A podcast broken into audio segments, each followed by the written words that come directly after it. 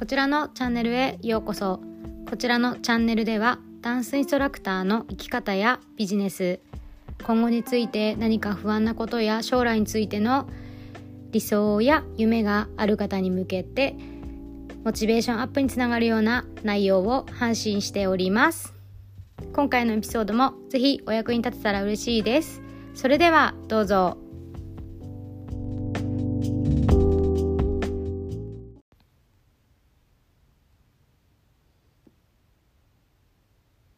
やっほー。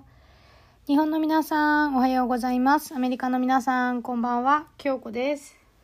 はい今日もエピソードを配信していきたいと思います。はいえっと皆さん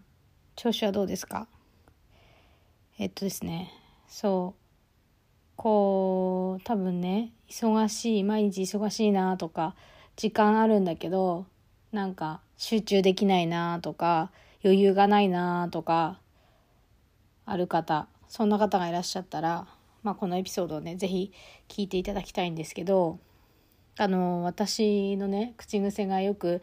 なんか24時間じゃ1日足りないとか1週間じゃ足りないとか1年でできることって限られてるとかよくそういうことを口に出して言ってたんですけどなんかどこかでその忙しい自分がかっこいいじゃないけど忙しくしてないととか求められないと価値がないんじゃないかっ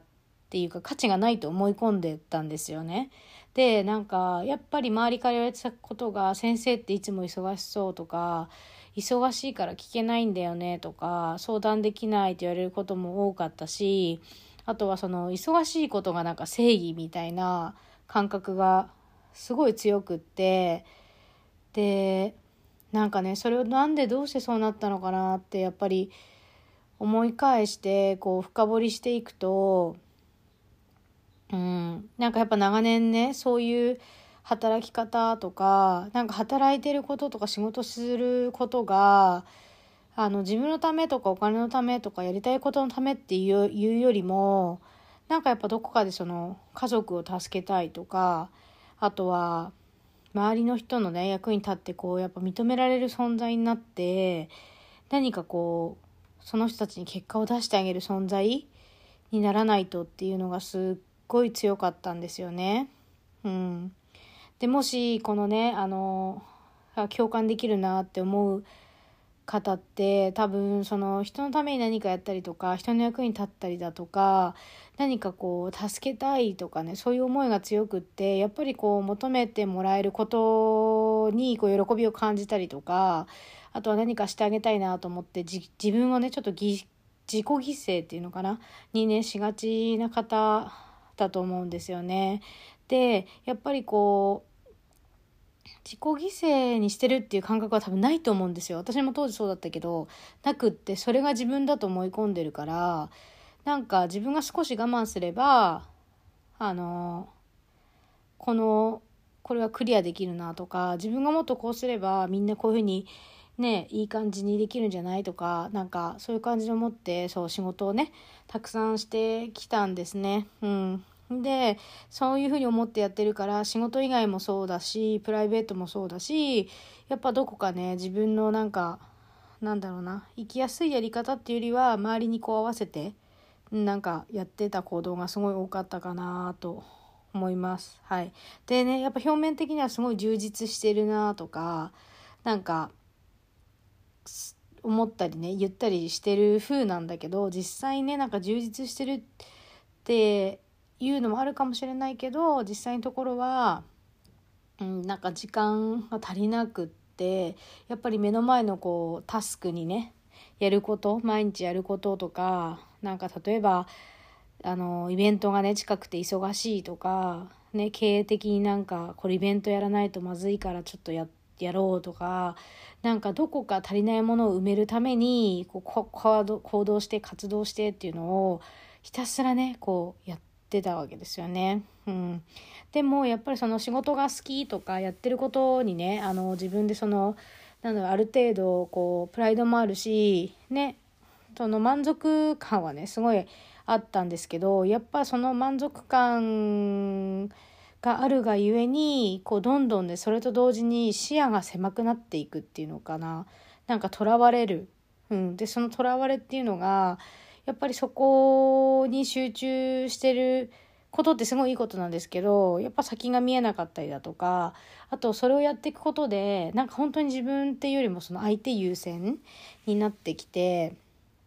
でやっぱりそのやめちゃいけないとか努力してないといけないとかいやこれはやりきらないととかここまでやらないととかこんだけこう数字とか結果で出さないととかこういうことしたら相手に申し訳ないよねとかもう全てね目線が外なんですよね。外外外外っていう感じで外にそう向いていました。はい。ねどうでしょうか？このねラジオ聴いてくださってる方もいらっしゃるかな？外外外って向きがち。でやっぱ家に帰るとねふっと気づくとなんかこうなんだろうな満足感はあるんだけどちょっとポカーンっていうかななんかそういう感じにね。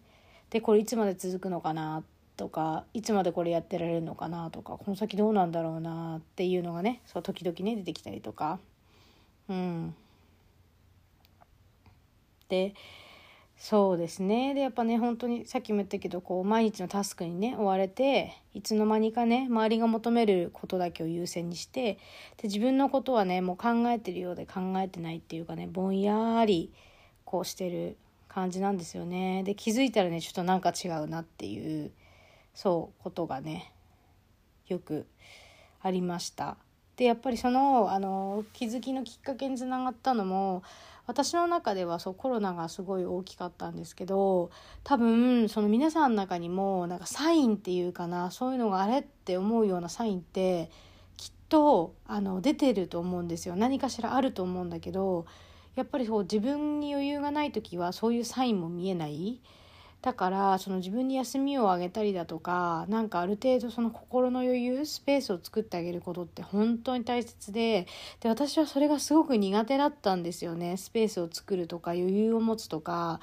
やっぱりこう足りないもの足りないマインドセットがすごくって足りない足りないって思ってるからなんかどこかね穴埋めをねあれもこれもっていうしてる自分があってそれは行動もそうだし思考もそうだし心もね足りない足りないってやっぱ埋めてく。で答えを本当に外に求めては違うあれは違うこれは違うってやってましたね。そう。でやっぱりこうそういうあの思考の癖っていうのかな。なんかもともと持ってるそのエニアグラム的にも言うとあの脳科学とかね心理学の部分からの視点でも見るとやっぱそのもともとのその持ってる思考の癖っていうのはある程度ね、えーと、もう幼少期の記憶で 6, 6歳から11歳の間にあの形成されるんですけどそういう自分が不調な時って私そういうあの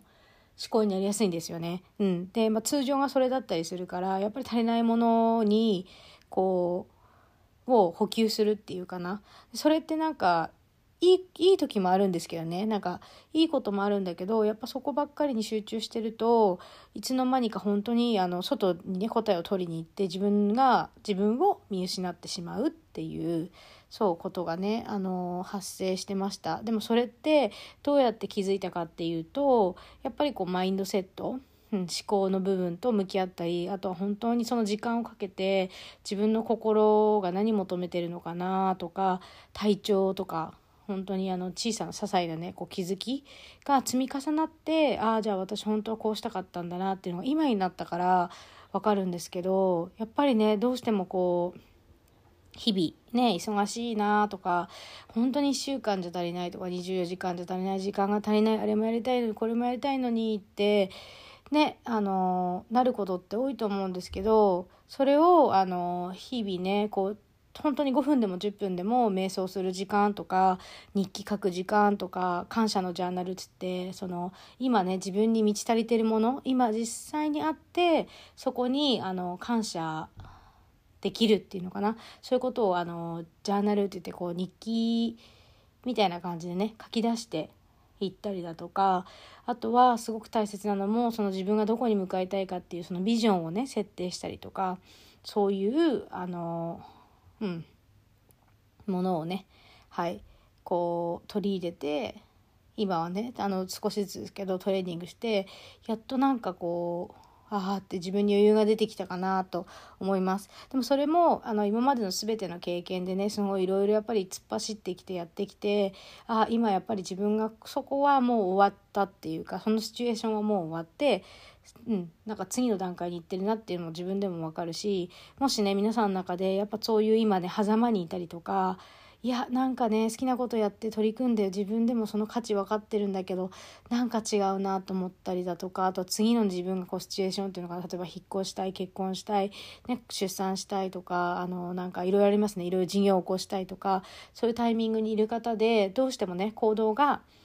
行動にこうストップがかかってしまう。でその心もねちょ余裕がないとかそういう方は是非ねこうマインドセットトレーニングとか思考のトレーニングですねとあと行動の部分で習慣化していく。うん、でプラスアルファやっぱ私もほら海外に来てこういう好きなことを、ね、発信できるようになったんですけどそれもまあもちろんその戦略もありますけどそういった部分ではないことっていうのはやっぱり継続の連続だったりするのでそういうのがねあのちょっとねあの学んでみたいなと思う方は是非、えーと、そういったプログラムもね、えーとあるのでもしね気になる方はあのインスタグラムの方からご連絡いただければと思います。はい、うん、でとにかくあのね大切だと思うんですよね。その思考の部分であとハートに蓋をしないっていうことと、うん、あと自分のねこう気持ちのなんかモヤモヤに気づいた時は何かこうサインがね必ず出ているのでやっぱ外にね目を向けるんじゃなくて自分のハートに目を向けてみる、うん、で気づいてあげるっていうことがあのなかなかねできないのでもしそこに気づいてる方がいらっしゃったら今がねチャンスっていうかちょうど変わり目、うん、でやっぱり人って成長するとそこからあの次のステージに上がる時ってなんかやっぱそこが居づらくなったりだとか感覚がちょっと変わったりだとかそういうサインがね必ず出てると思うので是非、うん、そういうあのことにね目を向けて日々過ごしてみてください。はいそれではあの今日のエピソードはこんな感じで終わりにします。ありがとうございました。またねバイ